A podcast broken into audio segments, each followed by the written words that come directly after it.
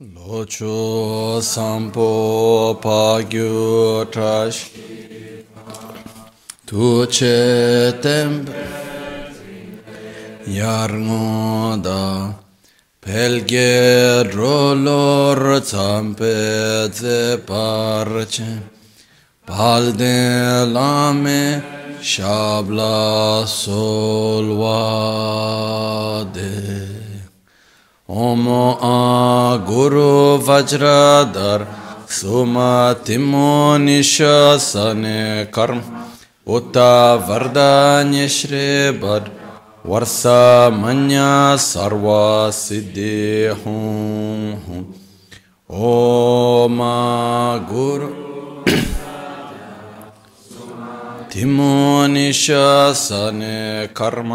Uta Varda Nyeshri Bhadra Varsa Manya Sarva Siddhi Hum Hum. Om Guru Vajradhar Sumatimon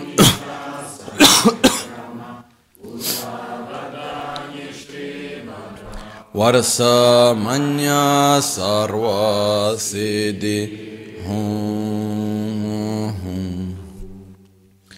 Pakyuke kodan da gelu Pakyuke sundan da gena Pakyuke tukdan da Tün yerme çıktı cingelo Makyuke kodan da gelu Makyuke sundan da gena Makyuke tukdan da geyi Tön yerme çıktı çingelo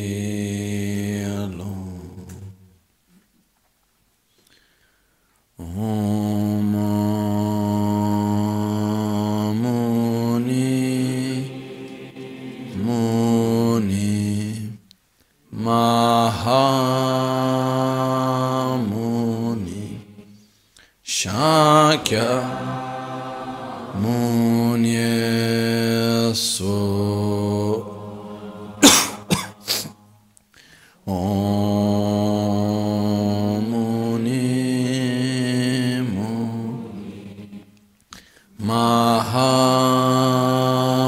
Mahamuni Shakya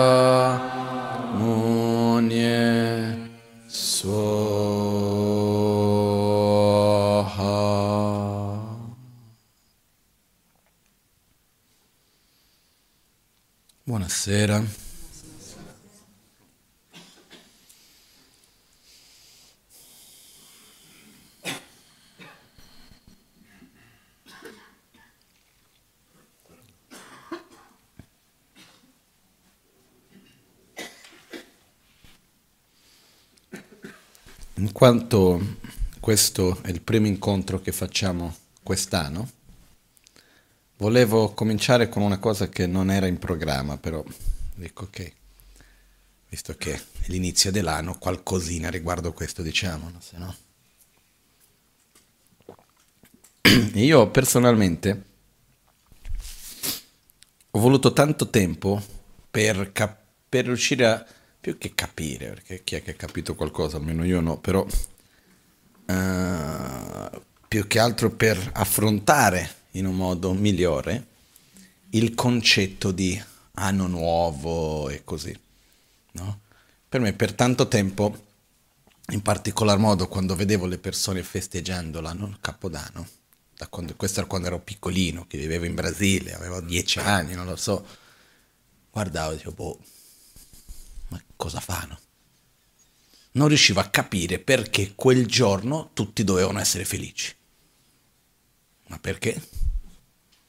Quindi i giorni prima a litigare, a lamentarsi qua di là, poi quel giorno perché il 31 a 1 tutti felici. Non riuscivo a capire bene questa cosa, no? E... Ehm, però passando gli anni ho riflettuto un po' perché mi sono trovato diverse volte, ogni anno mi trovavo in una situazione un po' di disagio, mi trovavo un po' come si dice un pesce fuori d'acqua, in una situazione che era in un posto dove tutti stavano lì a festeggiare il nuovo anno, questo, quella, io mi trovavo, ma perché? No? Quindi nel tempo ho piano piano un pochettino cercato di trovare un significato a questo. E quello che ho visto, principalmente quando stavo studiando l'astrologia tibetana, che la nostra vita è fatta di cicli. Quindi noi adesso stiamo cominciando un ciclo di un anno, che è il sistema dell'anno solare, che segue il calendario gregoriano, che segue a sua volta il calendario romano, comunque è un sistema solare. Però ci sono tanti altri capodanni, fra un po' c'è il capodanno cinese, poi dopo c'è il capodanno tibetano, poi che hanno più o meno un mese di differenza. Il calendario tibetano all'interno ha tre capodanni, no? Però perché questo? Perché in un ciclo dipende dove tu definisci che è l'inizio anche, no? Ma la realtà è che il tempo va sempre avanti, ma noi possiamo scegliere dove comincia un ciclo, dove finisci, o meglio, quali sono i cicli che vogliamo riconoscere. Ma perché è importante riconoscere dei cicli nella nostra vita? E ne abbiamo tanti. Uno dei cicli più presenti è il ciclo del giorno. Ogni giorno ci svegliamo, c'è l'alba, dopo c'è il tramonto, la notte e l'alba un'altra volta. Quindi di solito un ciclo fa riferimento a un qualcosa che si ripete. Quindi c'è qualcosa che comincia, c'è un processo che avviene, quel processo si completa e si ricomincia un'altra volta. Uno degli aspetti importanti quando noi vediamo i cicli è che, per esempio, il fatto che noi andiamo a dormire e ci svegliamo il giorno dopo, che abbiamo i giorni ci permette ogni giorno a poter chiederci cosa faccio oggi.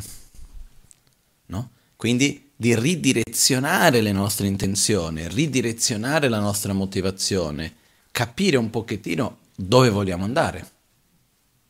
Quindi noi possiamo anche darci dei propositi che ogni giorno andiamo a rivederli. Così possiamo fare per ogni mese, così possiamo fare per ogni anno. No? E questo in sé è una cosa molto importante. È molto importante per noi avere delle direzioni, avere dei propositi e all'interno di questi propositi avere, poter rivedere se stiamo o no nella direzione giusta. Perché quello che accade è che a secondo della direzione che noi diamo a noi stessi, in altre parole, a secondo di ciò che noi desideriamo, delle aspirazioni che noi poniamo noi stessi, andremo ad agire. E le nostre proprie azioni sono quelle che poi dopo andranno a direzionare la nostra vita. Perciò, dove metto l'energia? In ciò che desidero. Ma che cosa desidero? Che cosa voglio? Molto spesso noi stessi non sappiamo. Molto spesso quello che noi facciamo è entrare un po' nell'automatico e non, non ci fermiamo per chiedere ma veramente cosa voglio. No? Entriamo in quel meccanismo di sopravvivenza dove mi sveglio al mattino e se mi chiedo ma perché sto vivendo? Perché vivo questa giornata? Molto spesso non sappiamo. No? In questi ultimi giorni, queste ultime settimane, ho visto un, un documentario che parlava un po' di vari filosofi moderni. E fra questi c'era una parte che parlava di Nietzsche. E c'era una cosa che, diverse cose, ogni filosofo ha le sue cose belle, brutte, quel che sia, però una cosa particolare di Nietzsche che mi ha fatto riflettere, lui diceva quello che lui chiamava The Last Man, gli ultimi uomini che lui faceva riferimento che nei tempi moderni, adesso poi dico quello che ho capito da quello che ho capito, poi effettivamente non è che sono nessun studioso per poter ripetere quello che lui intendeva dire. Comunque la mia comprensione è che lui diceva che nei tempi moderni, in cui noi non siamo più guidati da valori religiosi come società, l'uomo moderno arriva un momento che è questo uomo che lui chiama l'ultimo uomo che ha il difetto di vivere semplicemente per ottenere una vita confortevole e che non riesce ad aspirare di più da se stesso. La metafora che c'è di questo uomo, ultimo uomo, è, è colui che guarda la stella, la sa anche ammirare, dire che bella che è quella stella, però che non ha neanche la, l'idea e la minima aspirazione di dire ah io vorrei arrivarci. Troppo faticoso, piuttosto rimango dove sono confortevole.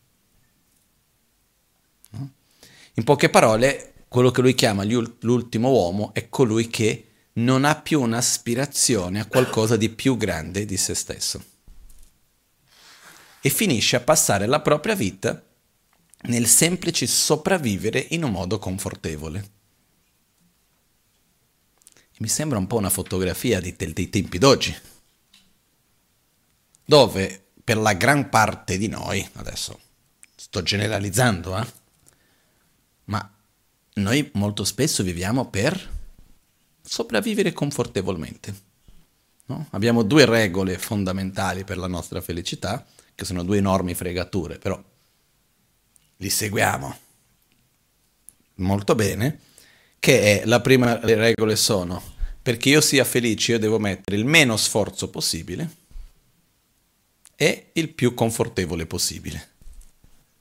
Quindi per essere felice devo dover mettere meno sforzo possibile e dover fare le cose in modo che sia il più confortevole possibile. Quindi meno sforzo devo mettere, più confortevole è la vita, più felice sarò.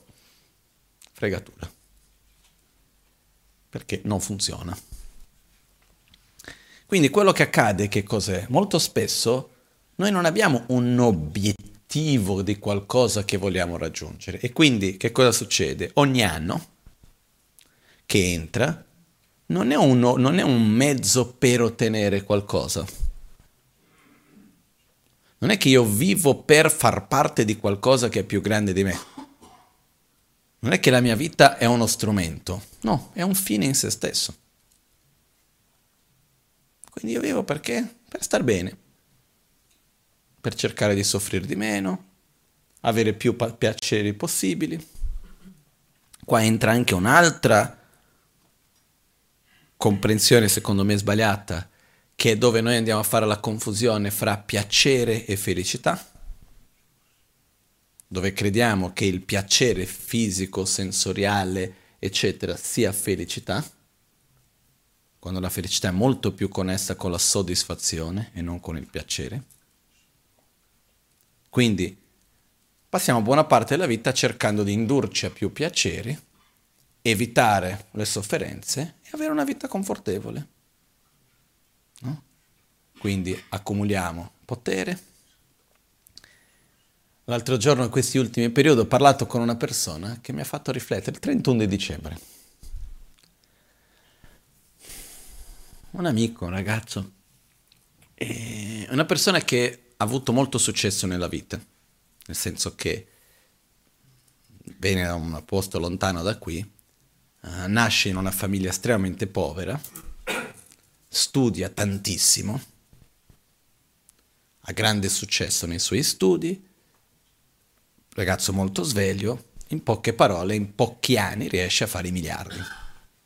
Quindi diventa milionario, una persona con tanti soldi, eh, molto prestigio nella società, tanto successo, ha aperto diverse società, ha fatto tante cose, eccetera, eccetera. No?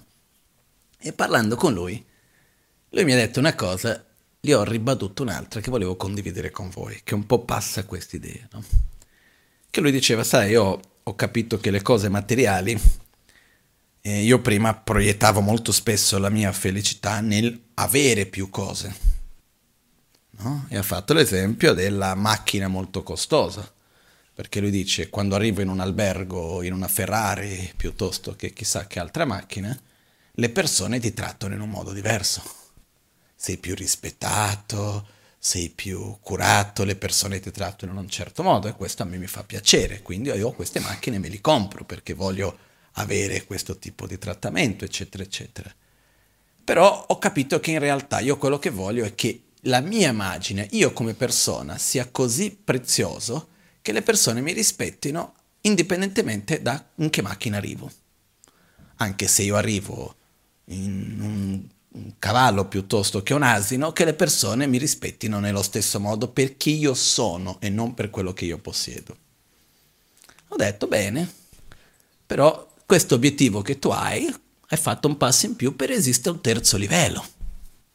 Esiste un livello ancora in più, molto più alto di quello che tu hai detto. Allora, ah, sì, qual è questo livello? Il livello più alto è quello che quando tu arrivi nel posto, a te non ti può importare di meno che quello che gli altri pensano di te. Che il tuo stato interiore di soddisfazione e di felicità è così stabile che l'altra persona ti tratti bene o che l'altra persona ti tratti male, non cambia quello che sei e quello che senti. Perché hai un'identità e un'autostima così stabile che non dipendi più di quello che gli altri pensano di te. E lì il ragazzo mi dice, come faccio a ottenere quello, no? Questo si chiama il Dharma, serve proprio per quello, no? Il percorso spirituale serve proprio per darci questa stabilità. Perché la chiave, perché vogliamo ottenere tante cose materiali? Perché vogliamo il riconoscimento dell'immagine che ci piace?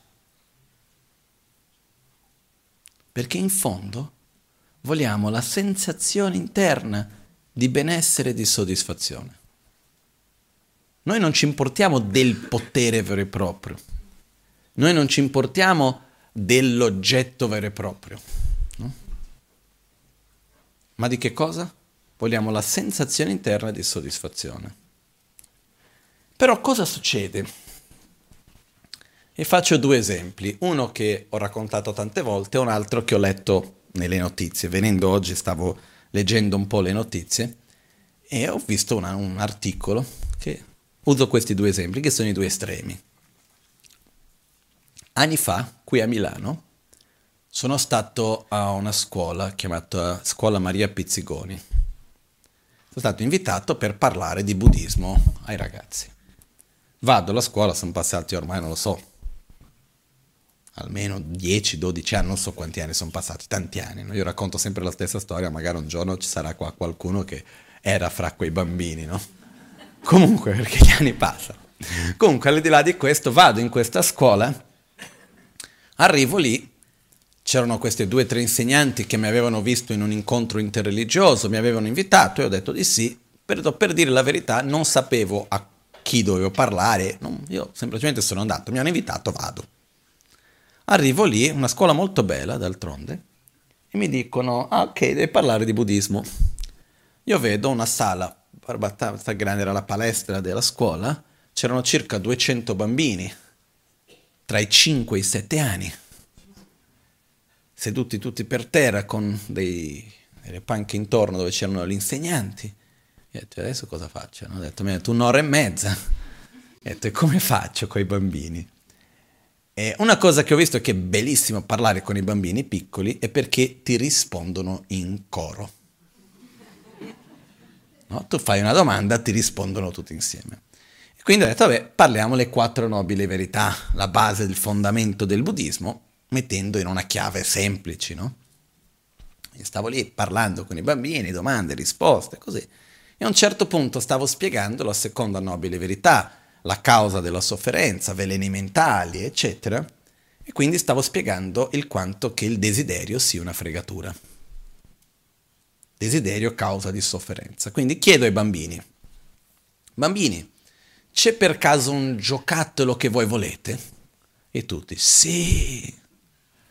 È mai successo nel vostro compleanno piuttosto che a Natale che avete ottenuto il giocattolo che volevate? Tutti, sì. Siete stati contenti? Sì. Quanto tempo è durata la vostra felicità? Tanto o poco? Poco. Ci avete ancora il giocattolo? Sì. Vi fa felice come prima? No. Volete un altro giocattolo? Sì.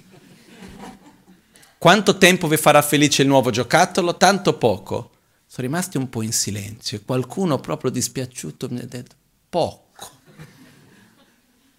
Ok?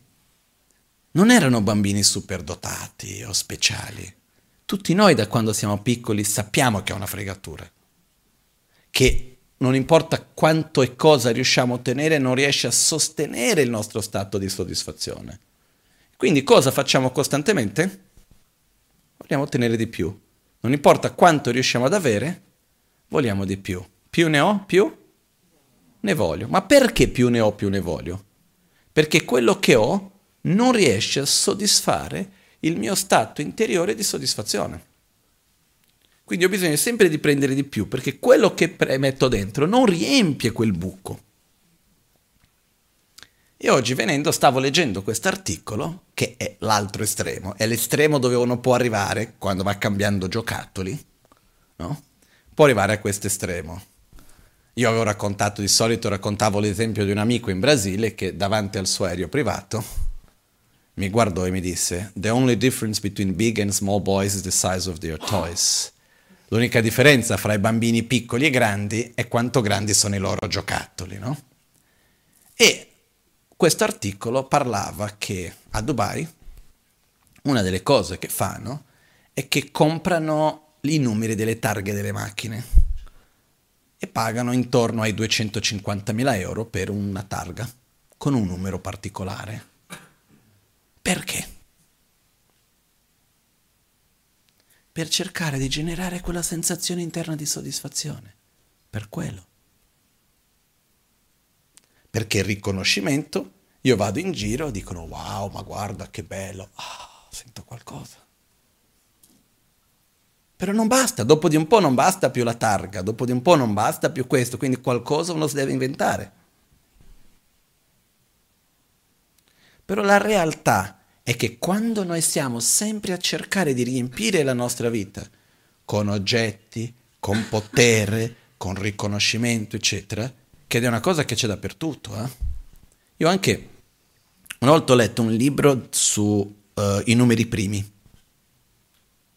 un libro bellissimo d'altronde, che raccontava la storia di vari matematici in relazione alla storia dei numeri primi, che adesso non è neanche di metterci adesso a parlare dei numeri primi, però, che sono bellissimi, però quello è un altro discorso. Quello che sono rimasto scioccato in quel libro è che vedendo la storia dei grandi matematici, persone illustri, no? persone con un grande livello di educazione, preparate, molto colte, eccetera, eccetera. Per quale ragione, secondo voi, un matematico, da quello che ho letto almeno, passava gran parte della sua vita a cercare di sviluppare un teorema? Per aiutare l'umanità a vivere meglio? Per cercare una soluzione per i problemi dell'umanità? No per avere un teorema col proprio nome, insieme con Pitagoras. Ce li lava Michel. Rimango all'eternità. E c'era la corsa fra i matematici di cercare di svelare i misteri della matematica, creando dei nuovi teorema, e mica si parlavano fra di loro. Eh? Non so se ancora oggi è così, però almeno nella storia è quello che dimostra. Perché l'obiettivo non è fare quello che è il meglio per l'umanità. No, è io devo avere il mio nome lì. E questa è una gran fregatura. Quello che accade che cos'è?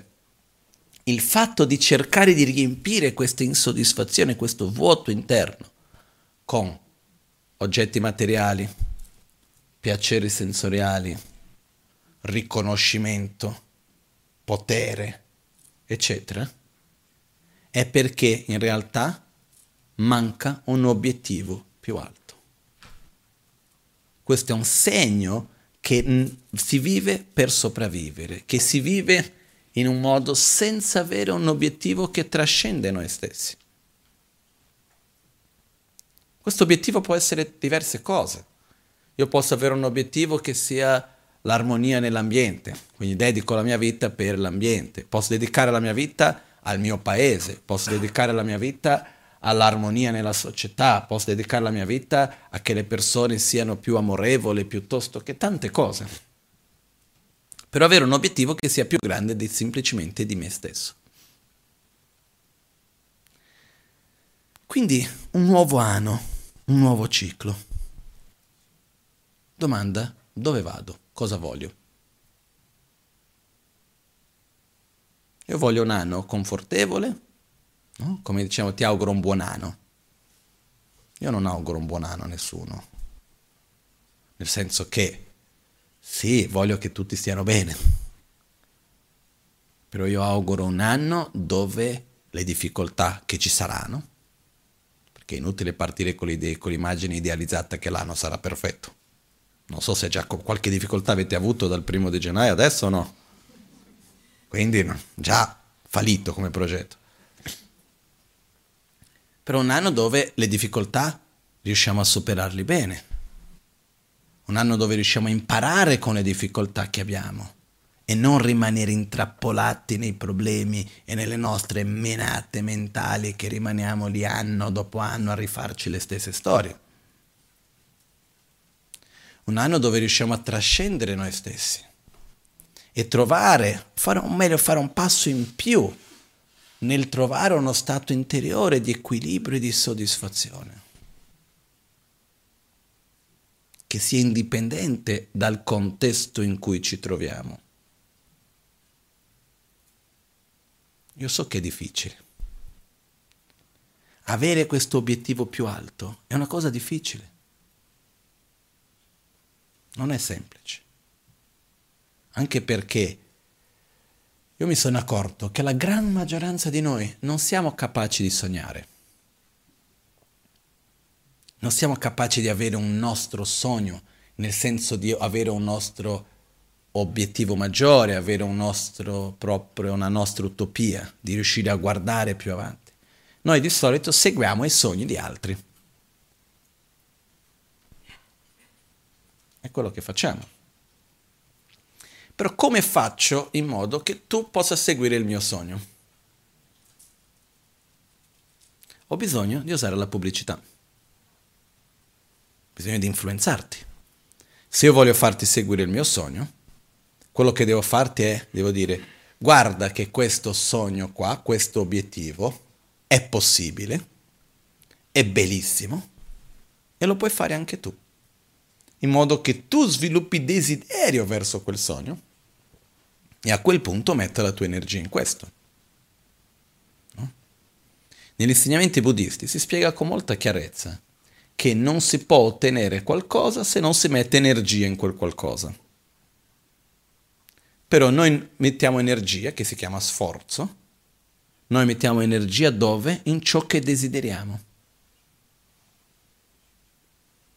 Io metto energia in quello che voglio. No?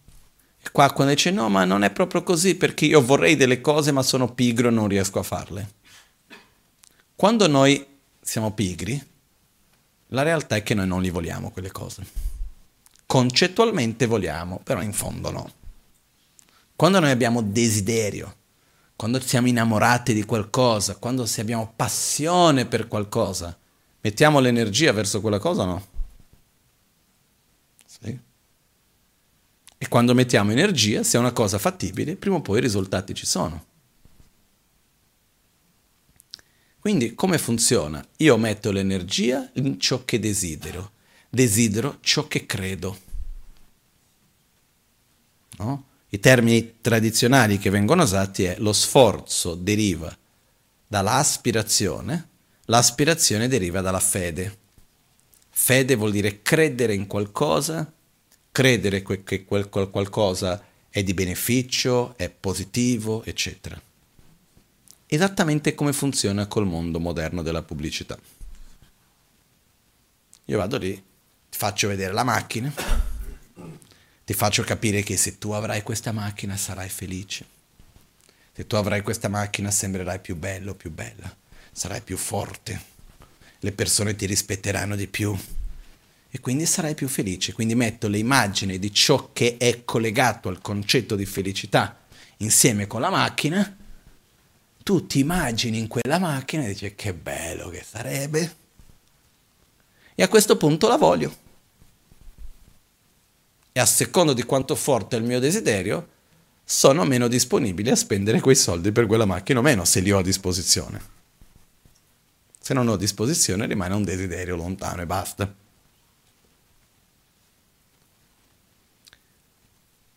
Riusciamo a vedere il meccanismo?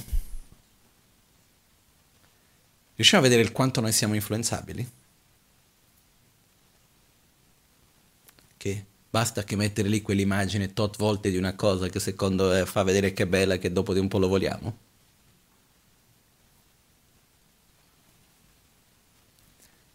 E purtroppo la pubblicità che noi riceviamo, e per pubblicità io non intendo dire solamente la pubblicità letteralmente di ciò, cose da vendere, ma le informazioni che ci vengono date, ciò che ci vogliono far credere, ciò che ci vogliono far desiderare, le informazioni che noi riceviamo, sono prevalentemente per cose che sono superficiali e momentanee. Non è che andiamo in giro e c'è la pubblicità di guarda, con questo sarai più felice perché avrai più soddisfazione, concentrazione e amore. No? Vieni da noi, mediti tre ore al giorno e vedrai come sarai felice. Ci sono stati dei periodi in cui c'era tanta pubblicità che portavano degli ideali, dei sistemi politici, dei sistemi di organizzazione sociale, ma anche questi non ci sono più quasi. O no?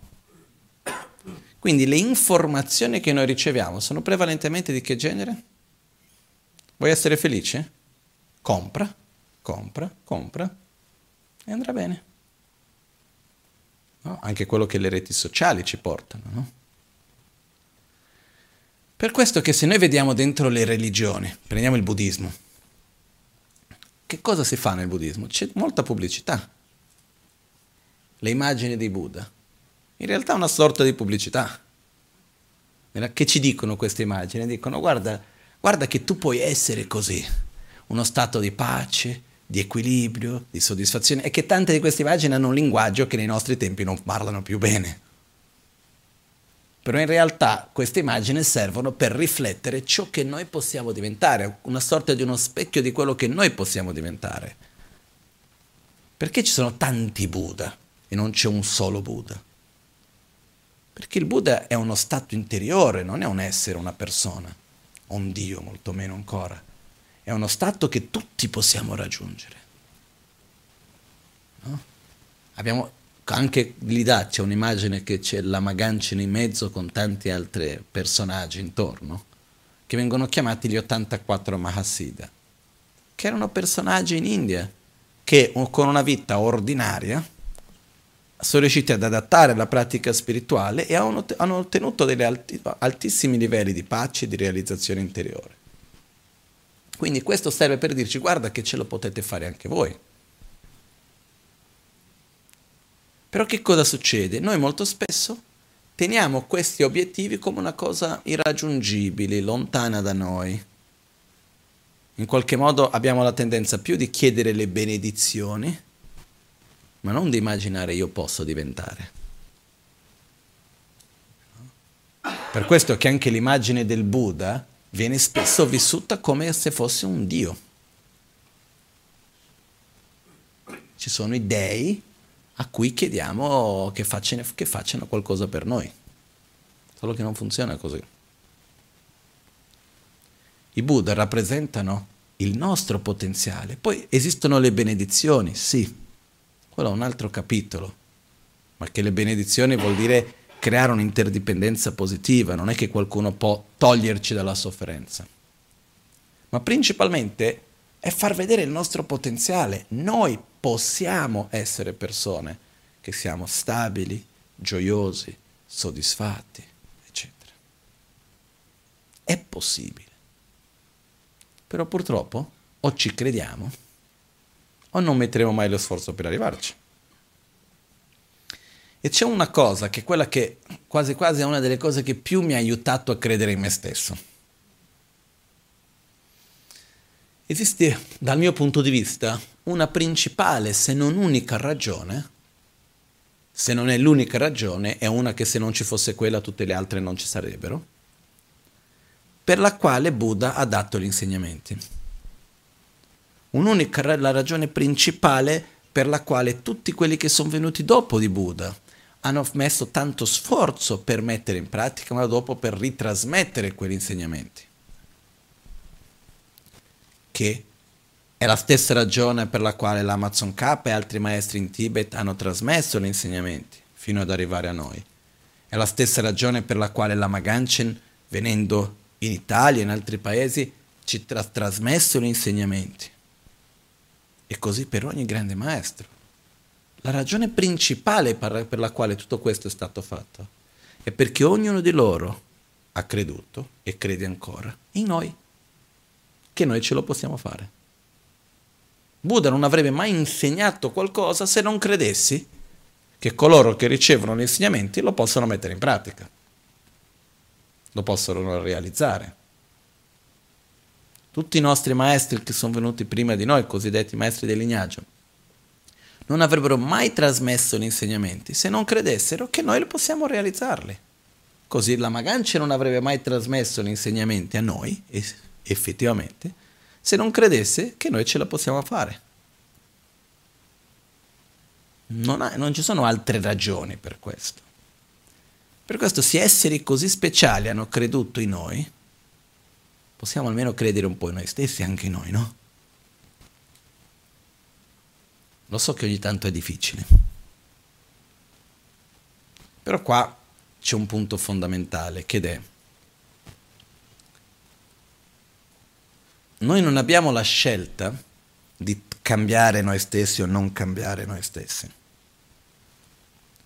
Noi siamo ogni giorno, ogni momento, ogni istante, costantemente in trasformazione. Ogni pensiero direziona al pensiero successivo. Ogni parola direziona alle parole future e alle esperienze future. Ogni scelta va a modellare quello che accade domani. Non so se è chiaro questo. E la cosa per me bellissima è quando vedo che ogni azione che facciamo, ogni scelta, ogni parola, ogni pensiero non sono nulla in se stessi perché non determinano la realtà. Nel senso che ogni cosa che accade è causata da innumerevoli co- cause che insieme fanno con che quello sia così. No? Oggi siamo qua insieme. Quante cose sono dovute succedere perché questo momento sia così com'è? Perché siamo tutti qua insieme. Per uno, ognuno di noi, per ognuno di noi, quante cose sono dovute succedere? che se non ci fosse una di quelle noi non saremmo oggi qui. Tante, no? Perciò non è che c'è una causa unica che ha fatto questo momento, sono innumerevoli cose che vanno a collegarsi e creare il momento presente. Quindi non esiste nessuna causa unica. Però Ognuna di queste, se non ci fosse stata, il momento presente sarebbe, sarebbe diverso, quindi non esisterebbe così com'è. Che ne so io, se quando la Monica, che era un'amica, che è ancora amica, è venuta in Brasile, non avesse voluto invitare la Magancin in Brasile, non sarebbero mai andati a chiedere aiuto a mia madre e io non sarei qui.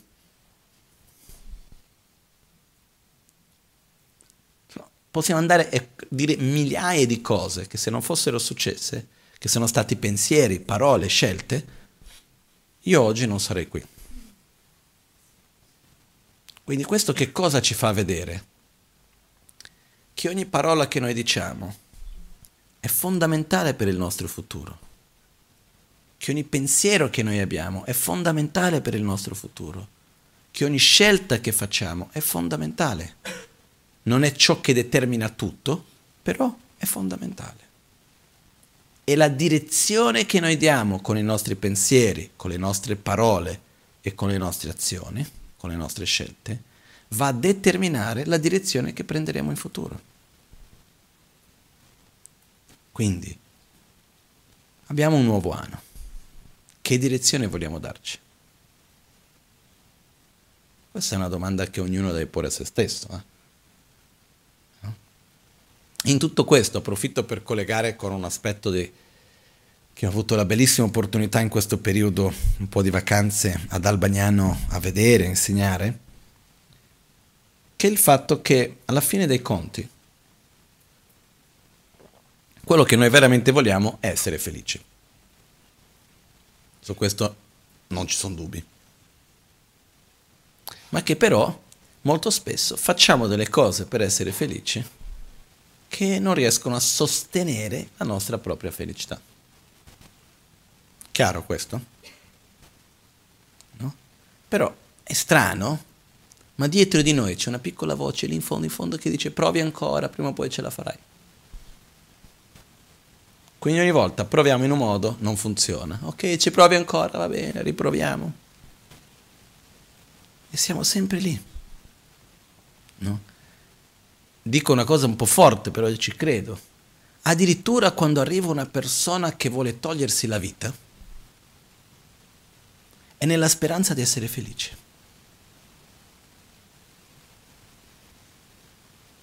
Non so se è chiaro questo. Ok? Quindi questa speranza di essere felice c'è sempre. È quello che ci fa muovere, quello che è presente ogni momento. Perciò dobbiamo basarci un po' sulla nostra esperienza e su quella di persone più sagge di noi che sono, hanno condiviso con noi la loro, come ha fatto Buddha. E dire ok, quali sono le cose che fanno star bene, quali sono le cose che non fanno star bene. No? E gli insegnamenti che la Magan ce n'ha dato in quel libro che è l'autoguarigione 1 nel quale la Maganchen dice per prima cosa dobbiamo imparare a capire chi sono i veri amici e chi sono i veri nemici. Chi sono quelli che appaiono come se fossero amici, ma in realtà sono nemici. E chi sono quelli che appaiono come se fossero nemici, ma che in realtà sono amici. Ci sono delle cose che ci piacciono, ma che in realtà ci fanno male? Appaiono come amici, ma sono amici. Ci sono delle cose che non ci piacciono e quindi creiamo avversione ma che in realtà ci fanno bene? Appaiono come nemici, però sono amici. Quindi saper fare questa distinzione, no? Una delle cose fondamentali su questo è un punto semplice in realtà, che è dinanzi a una situazione, dinanzi a una scelta, su che cosa mi devo basare? Se quella cosa mi piace o se quella cosa mi fa bene? Quale, quale dei due è più importante? Se mi fa bene. Quello che mi piace necessariamente mi fa bene? No. Quindi lo voglio, mi piace, ma non mi fa bene? Niente. Semplice. Ma lo seguiamo? Ma figuriamoci. Ma se uno fa fatica neanche col mangiare? E qualcuno mi direbbe, ma sì, vabbè, però il mangiare, sai, il mangiare.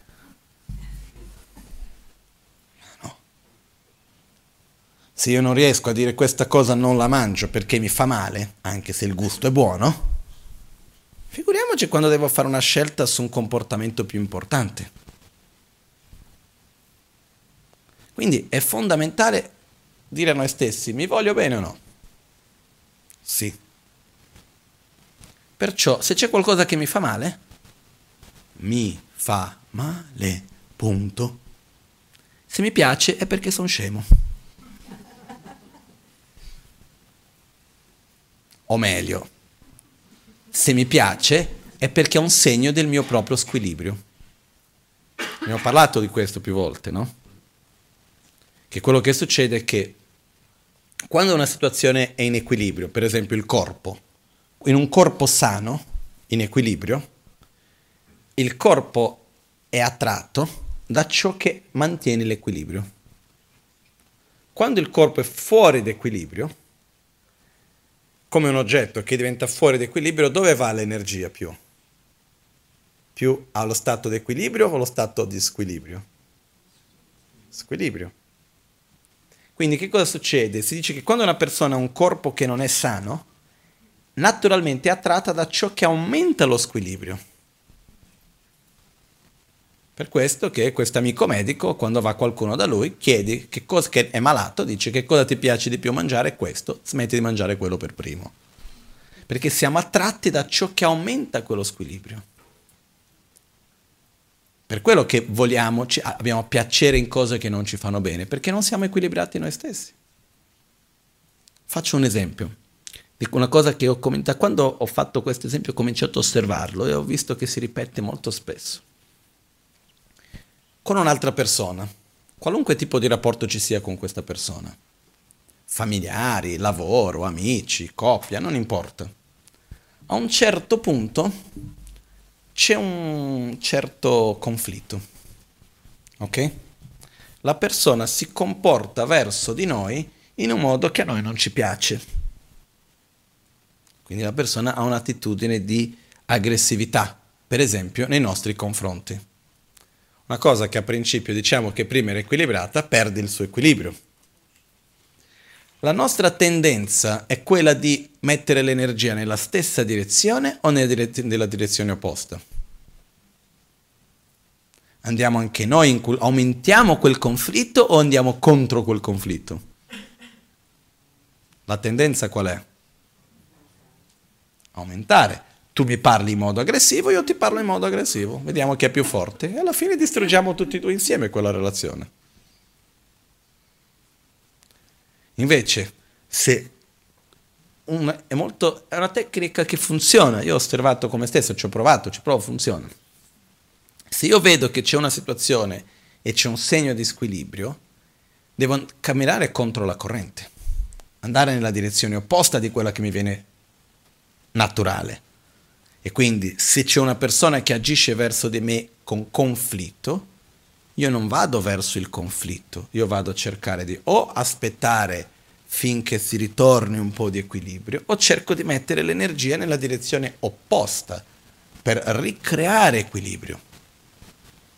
Difficile? Sì. Però vivere nel conflitto, peggio.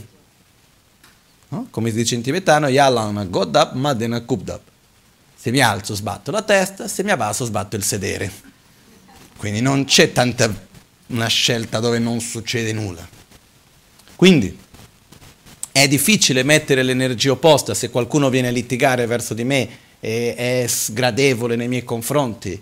È difficile non entrare in quel litigio, non entrare in quella stessa dinamica e semmai mettere l'energia nella direzione opposta, che vuol dire essere gentile o paziente in certi casi, ma mettere l'energia nella direzione opposta è difficile? Sì. Rimanere nel conflitto, entrare nel conflitto, è difficile? Viene spontaneo, ma la quantità di energia che viene sprecata per uno e per l'altro, dove va più energia alla fine? Nel conflitto. Ok? Quindi perché a noi ci piacciono cose che non ci fanno bene? non perché siamo scemi, ma perché siamo squilibrati, non, non siamo in armonia. La mancanza di armonia ci fa naturalmente avere attrazione per ciò che aumenta la disarmonia. Ok? Quindi la saggezza è nel riconoscere quello che mi fa bene e direzionarmi verso quello, indipendentemente dal fatto che mi piaccia o che non mi piaccia, che io abbia attrazione o che non abbia attrazione verso quella cosa. E per questo però dobbiamo rompere un'abitudine, un paradigma che abbiamo, che è quello che quello che voglio lo devo avere. Come se noi avessimo la saggezza di sapere il meglio che cosa è il meglio per noi. Eh? Ma da quando siamo piccoli la parola voglio è una parola forte potente. Quando diciamo a qualcuno io voglio questo, sembra quasi come se è il dovuto. Ma questa è una gran fregatura. No? A me piace moltissimo una preghiera che dice dedico tutti i miei meriti, l'energia positiva, affinché possano tutti i desideri virtuosi che hanno i Buddha, gli esseri saggi verso di me possano realizzarsi, perché tanto io quello che voglio per me non è necessariamente quello che mi fa bene. No? Che succede?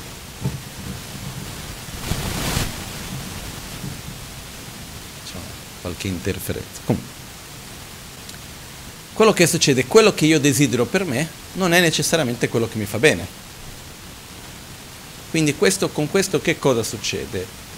Possa quello che qualcuno più saggio di me desidera per me avvenire. Adesso, tornando a un livello pratico della nostra propria quotidianità, lì dove noi riusciamo a discernere cosa mi fa bene, cosa mi fa male, partiamo da questo a dire faccio e non faccio. Ok? Quindi il primo passo è dove io vedo che una cosa mi fa bene ma non mi piace, cosa devo fare? Farla. E se c'è una cosa che non mi piace ma mi fa bene, anche la devo farla. E dove c'è una cosa che mi piace e mi fa male, abbandonarla. È difficile? Sì. Ma ditemi sin da quando la vita è facile. Le difficoltà nella vita ci sono, però dobbiamo fare in modo di coltivare e costruire ciò che alla fine ci porta a un maggiore stato di stabilità e di benessere. Questo è quello che io vedo. E quindi, quando entriamo in questa dinamica di dire ok, quello che mi fa bene lo faccio, quello che mi fa male lo vado ad abbandonare, quando andiamo un pochettino più avanti, entriamo in un altro livello, un pochettino più profondo. E vediamo che una delle cose che noi più vogliamo è essere amati. Quante cose facciamo nella vita per essere amati? Tantissimo. Il modo di vestirsi, il modo di parlare, il, tante cose che facciamo nella vita per avere un po' dell'amore da parte di qualcuno. Io credo che questo avvenga perché quando siamo amati entriamo in contatto col sentimento di amore. Ed è un sentimento molto bello, che dà una sensazione interna di soddisfazione, di benessere enorme. Però la cosa che è importantissima capire è che essere amati va benissimo ed è bellissimo, però è mille volte più forte, più bello amare. Che cosa vuol dire amare? In poche parole, come faccio a sapere se io amo questa persona o se non la amo? Se io sono o meno attratto, non concettualmente, profondamente, se sono attratto dalla sua felicità. Se io sono attratto dalla tua felicità, ti amo se ho avversione della tua sofferenza, ho compassione di te. Questo è il concetto principale di amore e compassione.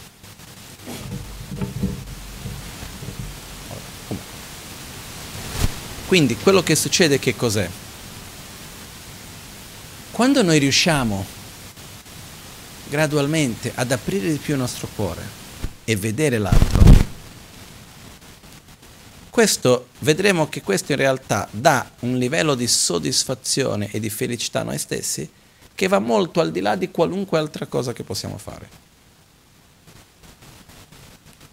No? Andando al punto è che egoisticamente parlando, pensando alla nostra felicità, perché diciamoci la verità, siamo egoisti o no? Almeno io sono. Nel senso che nella pratica diamo priorità alla nostra felicità o no? Visto che siamo egoisti, non possiamo fare a meno di essere egoisti. Non è che posso dire che buttate l'egoismo nel cestino e facciamo una cosa diversa. Io non posso essere qualcosa che non sono. Posso diventare qualcosa che non sono, ma non posso esserlo da subito. Chiaro questo concetto? Io non posso fare così e divento altruista. Sono egoista. Però posso gradualmente cambiare il mio comportamento e diventare qualcosa diverso. Io non posso essere ciò che non sono, ma posso diventare qualcosa che non sono. Però devo sempre partire da dove mi trovo. Se sono egoista, va bene. Però a quel punto cerchiamo almeno di farlo bene, no? Se quello che è la mia priorità è la mia felicità, che cosa veramente mi fa felice? Ed è quello che vado a fare. E la mia conclusione è che egoisticamente parlando, è molto molto meglio essere altruisti. Quando noi amiamo gli altri, quando noi diamo priorità al bene comune e se abbiamo la capacità di guardare negli occhi e desiderare la felicità all'altro, veramente, questo ci dà a noi stessi uno stato di soddisfazione, di benessere, che va molto al di là di qualunque altra cosa. Poi basta vedere tutte le menate che noi ci facciamo nella vita. Ditemi una menata che non c'entri con l'io e col mio. Io non l'ho mai vista. Più siamo ossessionati dall'io e del mio, più soffriamo. Più riusciamo a dare valore agli altri, più stiamo meglio noi stessi. Però qua c'è una trappola che volevo indicare in questi giorni dal Bagnano, l'ho ripetuta più volte. Ed è la seguente. Quando entriamo nel percorso di sviluppare amore, compassione per gli altri, eccetera, esiste una trappola abbastanza pericolosa, che è quella di sviluppare un attaccamento a un'immagine idealizzata di se stessi in quanto una buona persona, brava, che ama tutti. Quindi la domanda che mi pongo è, io cosa voglio? La felicità degli altri o voglio un'immagine, voglio essere una persona buona? Io veramente voglio, apro il mio cuore e amo tutti o voglio essere io la persona che ama tutti? Non so se è chiara la differenza. No? È un po' quella cosa. Io voglio aiutare quelle persone o voglio essere io il salvatore? Dice salvatore in italiano. No? Perché io vedo questo diverse volte, no? Certe volte c'è chi vuole aiutare un altro e non accetta che l'altro non ha bisogno di aiuto. Perché abbiamo l'attaccamento a essere colui che aiuta. Quindi io sono più attaccato all'immagine di essere il buono, amorevole, compassionevole, perché mi sono creato l'immagine idealizzata che io devo essere così, o veramente ho attrazione della felicità dell'altro e veramente sviluppo l'amore per l'altro. La trappola dell'attaccamento all'immagine è molto delicata. Il nostro egoismo fa di quelle mosse che non ci immaginiamo neanche.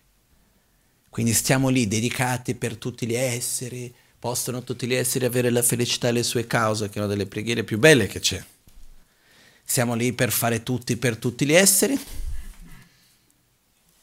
però alla fine il nostro egoismo è riuscito a farci un giro che quello che vogliamo è essere noi il grande bodhisattva, vogliamo essere noi colui che ama tutti, ma in realtà non ci importano tanto gli altri. Quello di cui ci importiamo è di essere una persona buona. Non so se è chiaro questo. È una trappola pericolosa.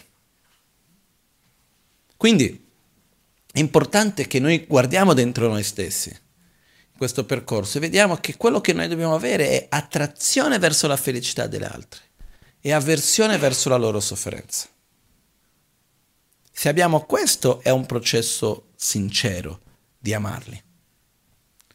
Se invece vediamo che cominciamo a avere l'attaccamento perché io sono il bravo, io sono il salvo, quello che aiuta, io sono quello compassionevole, io sono il buddista per eccellenza, quel che sia, lì probabilmente stiamo andando in una direzione sbagliata. È ovvio che è meglio essere attaccati a un'immagine di se stessi e, e vivere per andare a cercare di realizzare quell'immagine di una persona buona, care, compassionevole, eccetera, che è la parte del cattivo. Eh. Però non è il percorso vero. Non so se è chiaro. Perciò,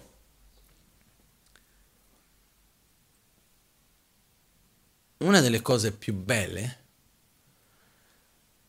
che ho capito neanche tantissimo tempo fa, qualche anno fa, è che il processo di amare gli altri non è una qualità che dobbiamo prendere da un'altra parte. Noi dobbiamo cercare di andare oltre la dualità che noi spesso creiamo fra amare se stessi, egoismo e amore verso gli altri. Per capire meglio questo, cerchiamo di fare una sorta di un esercizio, ok? Che è osservare se stessi e osservare voglio essere felice o no, non concettualmente. O meglio, osserviamo noi stessi, dice, sono attratto dalla mia felicità o non sono attratto dalla mia felicità? Sì. Abbiamo questa attrazione verso la nostra felicità? E abbiamo avversione verso la nostra sofferenza o no? Sì. È una forza enorme questo, eh? È proprio una forza, non so che altra parola meglio, meglio di questa, una sorta di brama, una forza che ci fa fare tutto quello che facciamo. Quindi cerchiamo di riconoscere dentro di noi questa forza dell'attrazione verso la felicità e dell'avversione verso la sofferenza, che noi abbiamo. Non dobbiamo andare a cercare questa forza chissà dove, noi ce l'abbiamo, è quello che ci fa fare tutto quello che facciamo. Riconosciamo questa forza dentro di noi. La vediamo, la osserviamo, no? mettiamo la nostra consapevolezza lì. Quando riusciamo a focalizzare bene su questa forza, a questo punto semplicemente vediamo che è una forza che è direzionata verso l'interno, che io voglio essere felice, io non voglio soffrire, andiamo semplicemente a espanderla e prendere quella stessa forza e condividere con l'altro. Quella stessa attrazione verso la felicità che ho verso di me, aggiungo anche la felicità dell'altro. Chi è l'altro? Le persone con cui convivo, la mia famiglia, le persone con cui lavoro, le persone con cui ho a che fare quotidianamente, le persone che mi stanno antipatici. E non so neanche perché. Quelli che mi stanno antipatici e so perché. Quelli a cui ho aiutato e in cambio mi hanno fatto del male. Sono questi gli altri. Non dobbiamo stare a pensare, ah, io devo amare gli altri e generalizziamo gli altri. Mettiamo lì una sorta di nuvola degli altri esseri, tutti gli esseri, io amo tutti. E li mettiamo lì tutti lontani, belli, lontani. E io sono una persona meravigliosa perché amo tutti con eccezione ovviamente di chi mi rompe le scatole. O chi si comporta come secondo me non, va comport- non si deve comportare. O chi mi calpesta i piedi.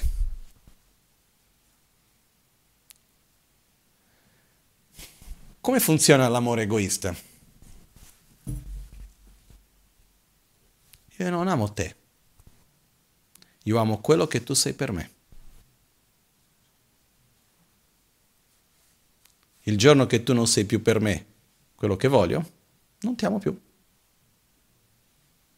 Se è chiaro questo. Nell'amore egoista, il modo egoista di fare, noi non ci relazioniamo con l'altra persona, ci relazioniamo con la funzione o in che cosa l'altro è per l'io, per me.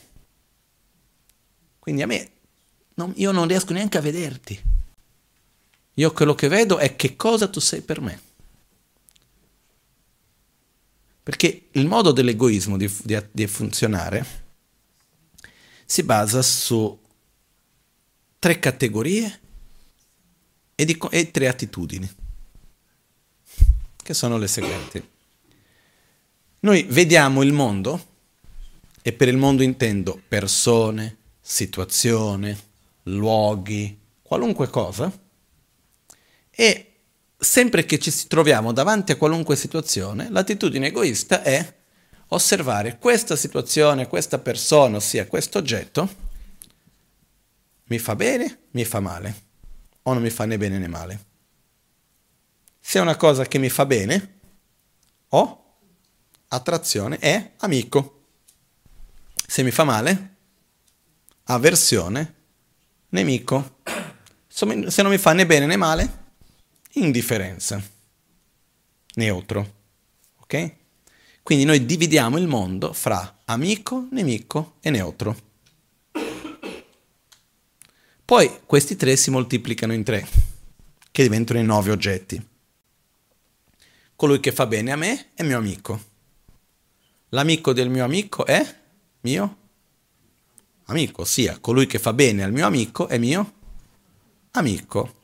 Colui che fa male al mio nemico è mio amico. Il nemico del nemico è amico. E per questo anche che uno dei modi più di bassi livelli, eh? però più comune, come faccio a creare amicizia con qualcuno, a fare in modo che l'altro sia attratto da me? Trovando un nemico in comune. Quindi vado a criticare qualcuno per trovarmi l'attrazione di questa persona verso di me. È squalido, però è la realtà ok? Ed è, ed è assurdo, però nella nostra storia si vede che l'essere umano si unisce di più quando ha un nemico in comune che quando ha un amico in comune.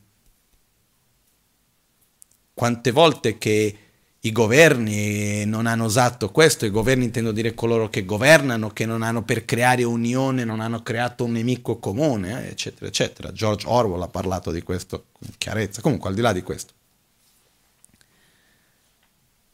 Colui che fa del male al è mio nemico.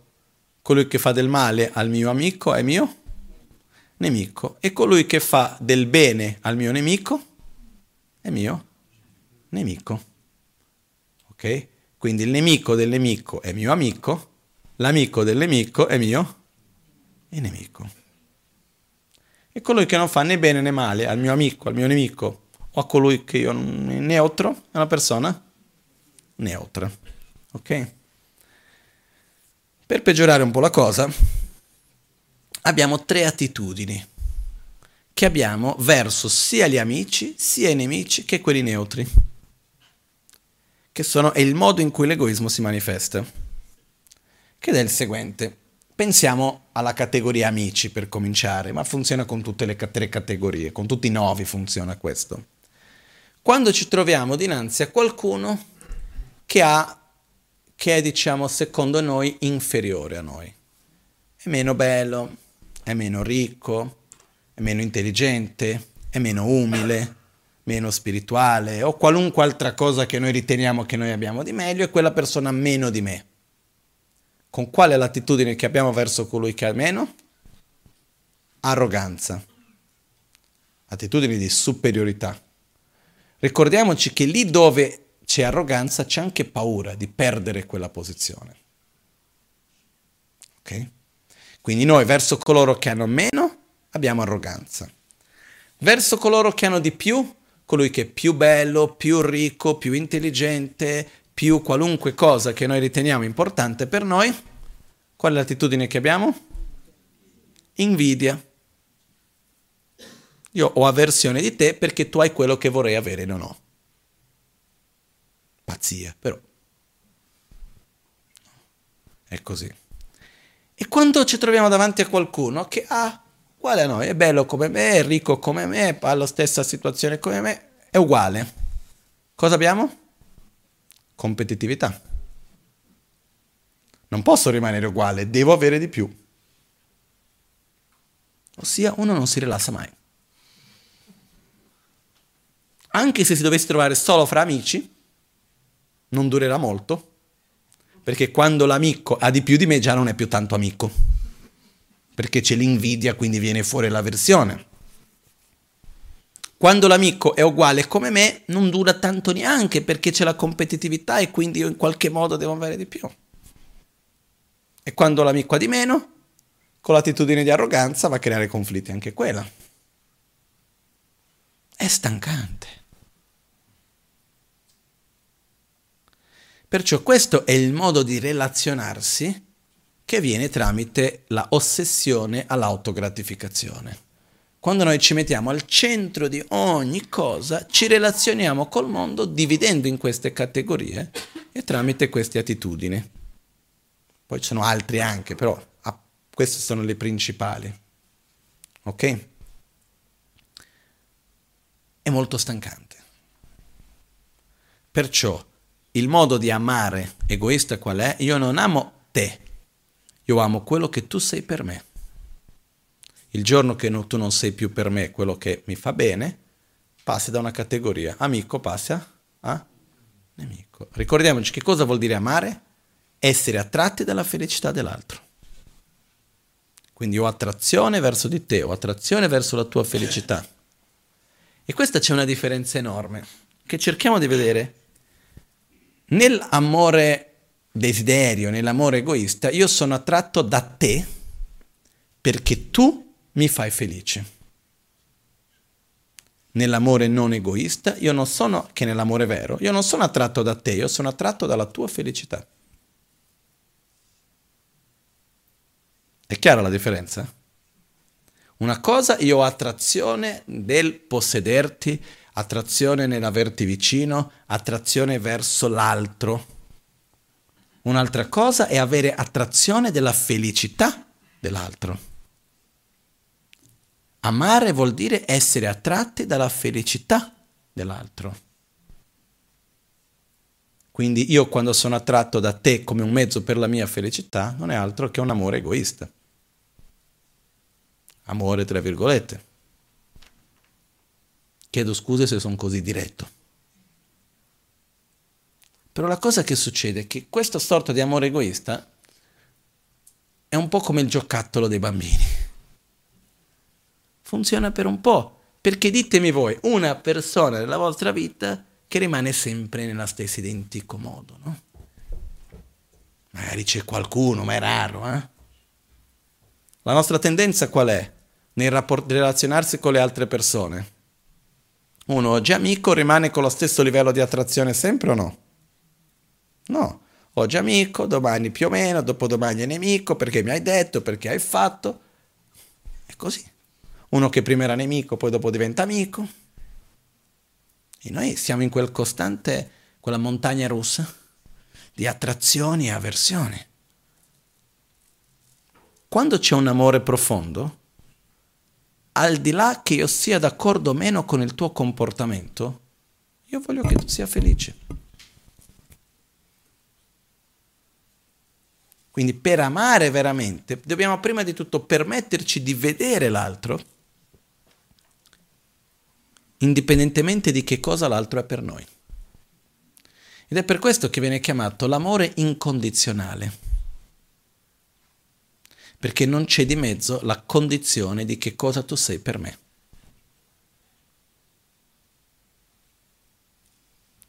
La bellezza è che quando si riesce a sviluppare questo amore per un essere, quello poi dopo si espande, perché se io riesco a amare una persona in questo modo, perché non amare l'altro? Non c'è una ragione. Perché quello che ci blocca di riuscire a amare gli altri è, che, co- è che cosa gli altri sono per me. Non so se è chiaro questo. Io amo coloro che mi fanno bene. Tu mi fai sentire bene uh, per tante ragioni, io ti amo. Quindi, quello che accade è, quando riusciamo a fare un esercizio che non è da un giorno all'altro, ma gradualmente riusciamo ad avere quelle poche esperienze di un amore sincero, profondo, nel quale io ti amo perché tu esisti, punto. Voglio che tu sia felice, sono attratto dalla tua felicità. Ti amo. Ho avversione della tua sofferenza, ho compassione di te. Quando riusciamo a sviluppare questo per un essere, quello naturalmente ci apre a un'altra realtà e ci porta a vivere una vita molto più felice noi stessi. Questo è quello che io credo. Quindi come obiettivo, uno degli obiettivi qual è? Amare meglio. Usare ogni giorno, ogni situazione, ogni, ogni opportunità, come un'opportunità, ogni situazione, come un'opportunità per poter aprire di più il nostro cuore, per poter amare meglio ognuno. E con questo troveremo uno stato di molta più stabilità e gioia per noi stessi. Anche perché se noi prendiamo l'esempio di persone, cercate di pensare a chi conoscete voi, ok? Siano persone che conoscete veramente, siano che possono anche essere personaggi pubblici, storici. Da quello che io ho potuto vedere è più una persona ha un'attitudine egoista, centrata sempre su se stessa, può avere dei momenti di successo, però a lungo termine soffre tanto. Più una persona ha un'attitudine di amare gli altri, di umiltà e di rispetto verso gli altri, di amore sincero, può avere dei momenti di difficoltà, però è una persona molto più felice. Questo è quello che io ho visto fin d'oggi. Quindi dinanzi a tutti e due, cosa prendo come esempio? Cosa voglio essere? No? E secondo me, se noi riuscissimo anche a metterci da, dinanzi a noi il semplice obiettivo di, guarda, per me se nella mia vita riuscissi a amare un unico essere in un modo incondizionale, mi andrebbe già bene. È già un obiettivo enorme, fattibile, bellissimo. E ogni situazione della vita è un'opportunità per sviluppare questo per essere davanti al nostro egoismo e dire no, non ti seguo, andiamo da un'altra parte. Ricordandoci che andare contro il nostro egoismo non vuol dire andare contro noi stessi. Perché come posso io dare agli altri se io stesso non sto bene? Io devo prendere cura di me, devo andare oltre questa dualità, questo dualismo che c'è dell'io e degli altri. Perché il dualismo che cosa ci porta? Che quando faccio qualcosa per me ho un senso di colpa. Quando faccio qualcosa per gli altri, sacrificio. No, dobbiamo andare oltre questo. Che quando faccio qualcosa per me, lo sto anche facendo per gli altri. Perché se io non sto bene non posso dare agli altri. E quando faccio qualcosa per gli altri, lo sto facendo anche per me, non faccio più la distinzione di uno e l'altro. Comunque, Fatto sta che è una cosa possibile ed è molto più facile di quello che possiamo immaginare. Così credo io, così vedo io. Però dobbiamo avere il coraggio e la umiltà con noi stessi di guardarci negli occhi e dice smettila. No, no, no, non serve continuare lì con l'invidia verso questo, l'attaccamento di qua e la critica di questo. E le... Basta, no? Che diciamoci la verità, fra un po' moriamo. O no? Anche se dovessimo vivere tanto, eh?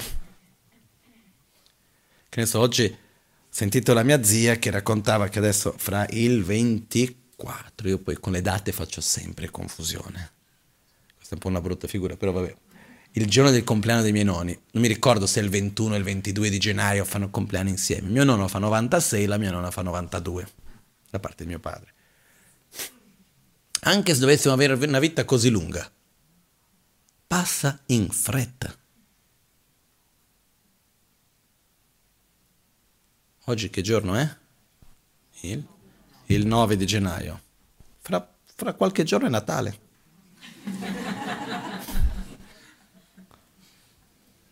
È vero. Quindi la realtà è che la vita passa in fretta. E più andiamo avanti, più sembra che passi in fretta. Anche perché abbiamo meno novità, no? Comunque, adesso, quello è un altro discorso, non lo apriamo adesso perché sennò rimaniamo fino a domani qui. Però, quello che accade che cos'è? La vita passa in fretta. E cosa voglio fare io? Io veramente voglio passare la mia vita a perdere, a, a usare la mia vita perché tempo è vita, pensieri è vita, scelte è vita. Veramente voglio usare la mia vita con le gelosie, con le invidie, con le critiche, con le insoddisfazioni, perché tu hai detto, perché l'altro hai fatto, perché ha visto che quello è così. Basta. Non ho tempo per questo.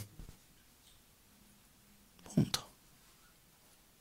Che la vita è troppo preziosa. Usiamola per aprire il nostro cuore.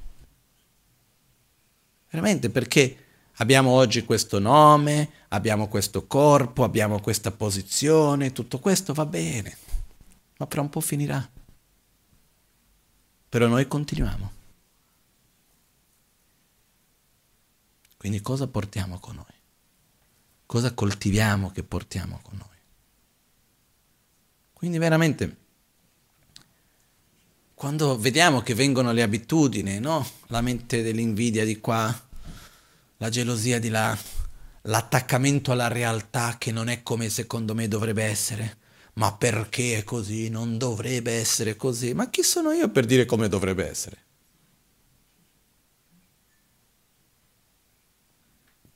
Io sinceramente non mi sento nessuno per dire che, come le cose devono essere. Perciò ci rilassiamo, facciamo il nostro meglio e usiamo il nostro tempo, il nostro spazio, la nostra mente per coltivare ciò che fa bene a noi e che fa bene al mondo. E cerchiamo di agire nelle nostre azioni quotidiane in un modo che sia coerente con quello che noi crediamo che sia il meglio. Punto. Ma è difficile, sì, anche per me. Ma questa è una cosa che non ho ancora capito. Perché essere difficile è una ragione per non fare qualcosa. Perché ogni tanto noi cerchiamo di evitare qualcosa perché diciamo che è difficile o no? Ma sin da quando la vita è facile, mi chiedo io, no? E poi di solito più una cosa è difficile, più la soddisfazione è grande, no? O no? come no? il classico esempio. Se prendo l'elicottero, 5 minuti arrivo in alto alla montagna. Ah, che bello, carino, andiamo a casa, fa freddo. O meglio, non guardo neanche, non vivo neanche il momento, faccio tre selfie, neanche la foto della montagna, faccio il selfie, no? E poi torno. Cosa succede invece se passo una settimana camminando finché arrivo in alto alla montagna? Quando arrivo lì, il livello di soddisfazione e di gioia è lo stesso se, se prendo l'elicottero o no? O magari dico, ma che mi sono fatto fare? Che fatica per arrivare qua. Però credo di no, io credo che la gioia che uno ha nell'arrivare lì ah, uno vive il momento in un altro modo, poi magari si fa anche il selfie, però vive in un altro modo il momento. La gioia che uno ha di quel momento è diverso, ma quella gioia è venuta da che cosa? Dall'essere lì o dalla fatica che uno ha fatto, dal percorso che uno ha compiuto? Dallo sforzo, dalla fatica.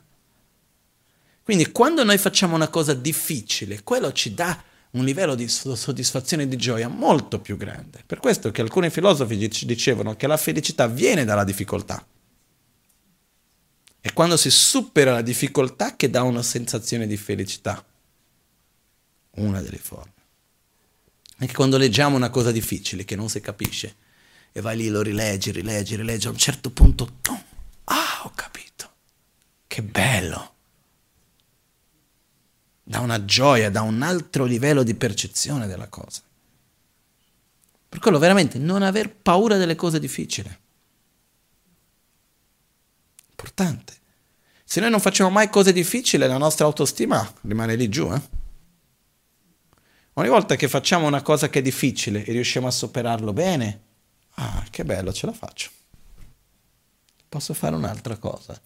Dinanzi a una difficoltà la posso affrontare. Perciò è importante non usare è difficile come una scusa. Non vedo beneficio, non ritengo necessario. Va bene, ma è difficile e non mi piace. No. Secondo me non sono vere scuse. Non sono ragioni vere per non fare qualcosa. Quindi, ritornando al punto di partenza, questo è un nuovo anno. Io auguro a tutti veramente che sia un anno nel quale ogni giorno possa essere vissuto con significato, nel quale si riesca a dare una direzione all'anno, ma innanzitutto al giorno e di conseguenza alla vita. Che sia una direzione che vada a trascendere il lavoro, che vada a trascendere la famiglia, che vada a trascendere il corpo il contesto in cui siamo. Un obiettivo più profondo e che rimanga in segreto perché quando cominciamo a parlare possiamo cadere in quella trappola di cui ci siamo parlati prima. Perciò riuscire a avere un anno nel quale giorno dopo giorno riusciamo a coltivare sempre di più le nostre migliori qualità, come l'amore, e giorno dopo giorno riusciamo ad accoglierci e avere quell'amore verso di noi stessi nel quale ci sentiamo sicuri di abbandonare e lasciar stare quelle abitudini che ci accompagnano da tanto tempo ma che ci fanno male.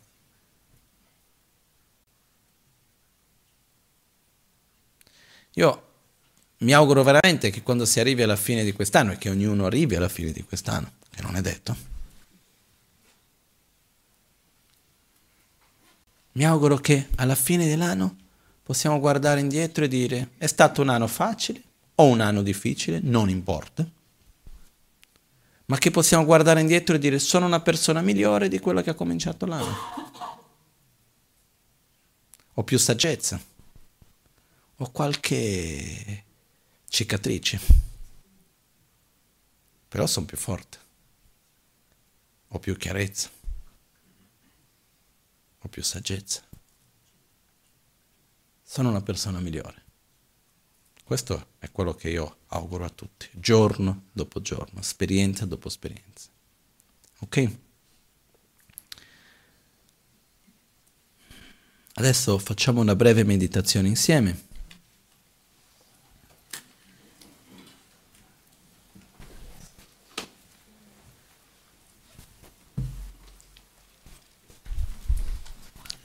Faremo oggi la prima parte della pratica dell'autoguarigione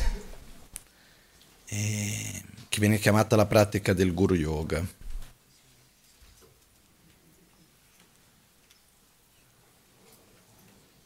Solo una cosa velocissima su questa pratica. Quando visualizziamo i raggi di luce che vengono dall'immagine di Buddha davanti a noi e che si assorbono su di noi, noi in realtà chiediamo le benedizioni. Non è per chiedere che le qualità del Buddha venga su di noi ma è chiediamo le benedizioni, che è una condizione che ci aiuta a sviluppare le nostre. Questa è una differenza fondamentale. Ok? Va bene.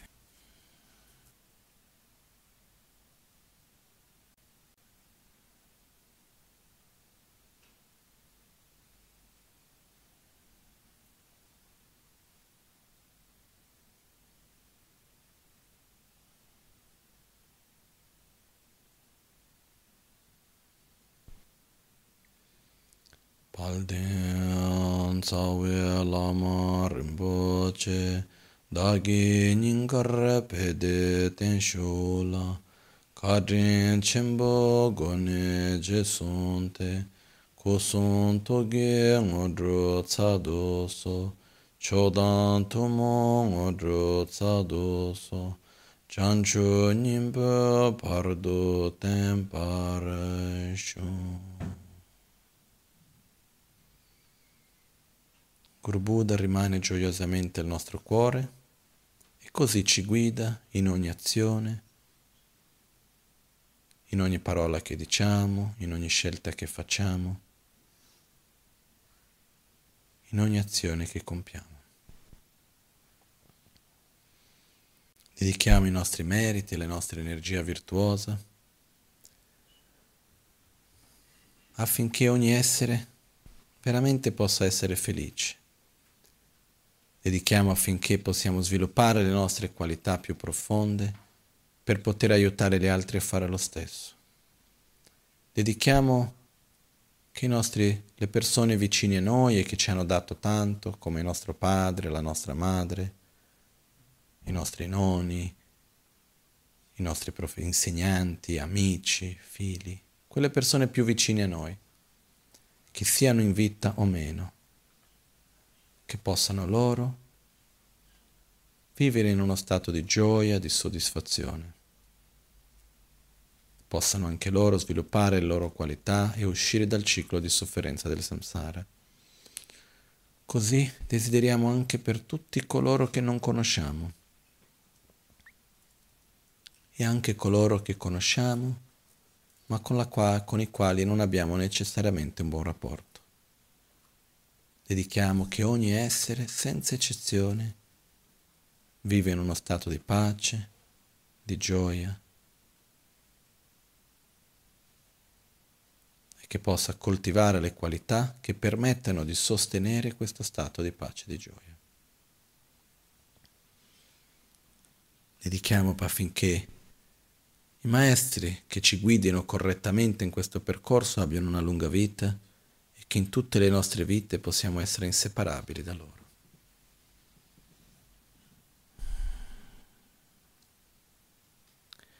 Facciamo una dedica oggi speciale alla Malawan affinché possa continuare a guidarci con il suo esempio e che possiamo nel futuro più breve poter rincontrarlo e continuare a godere del suo amore, della sua gentilezza, della sua saggezza.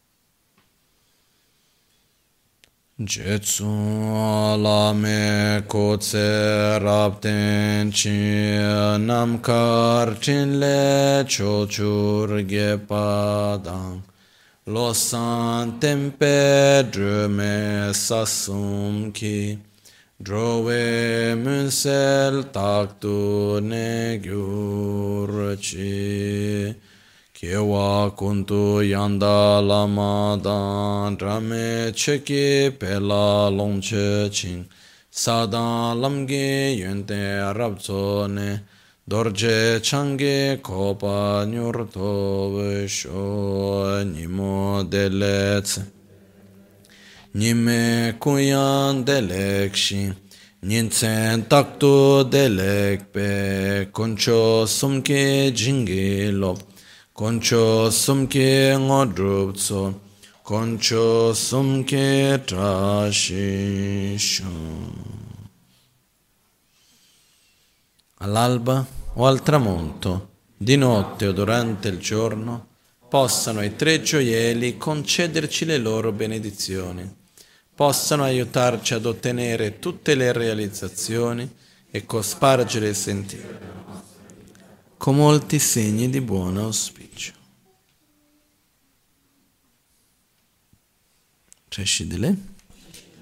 Grazie a tutti.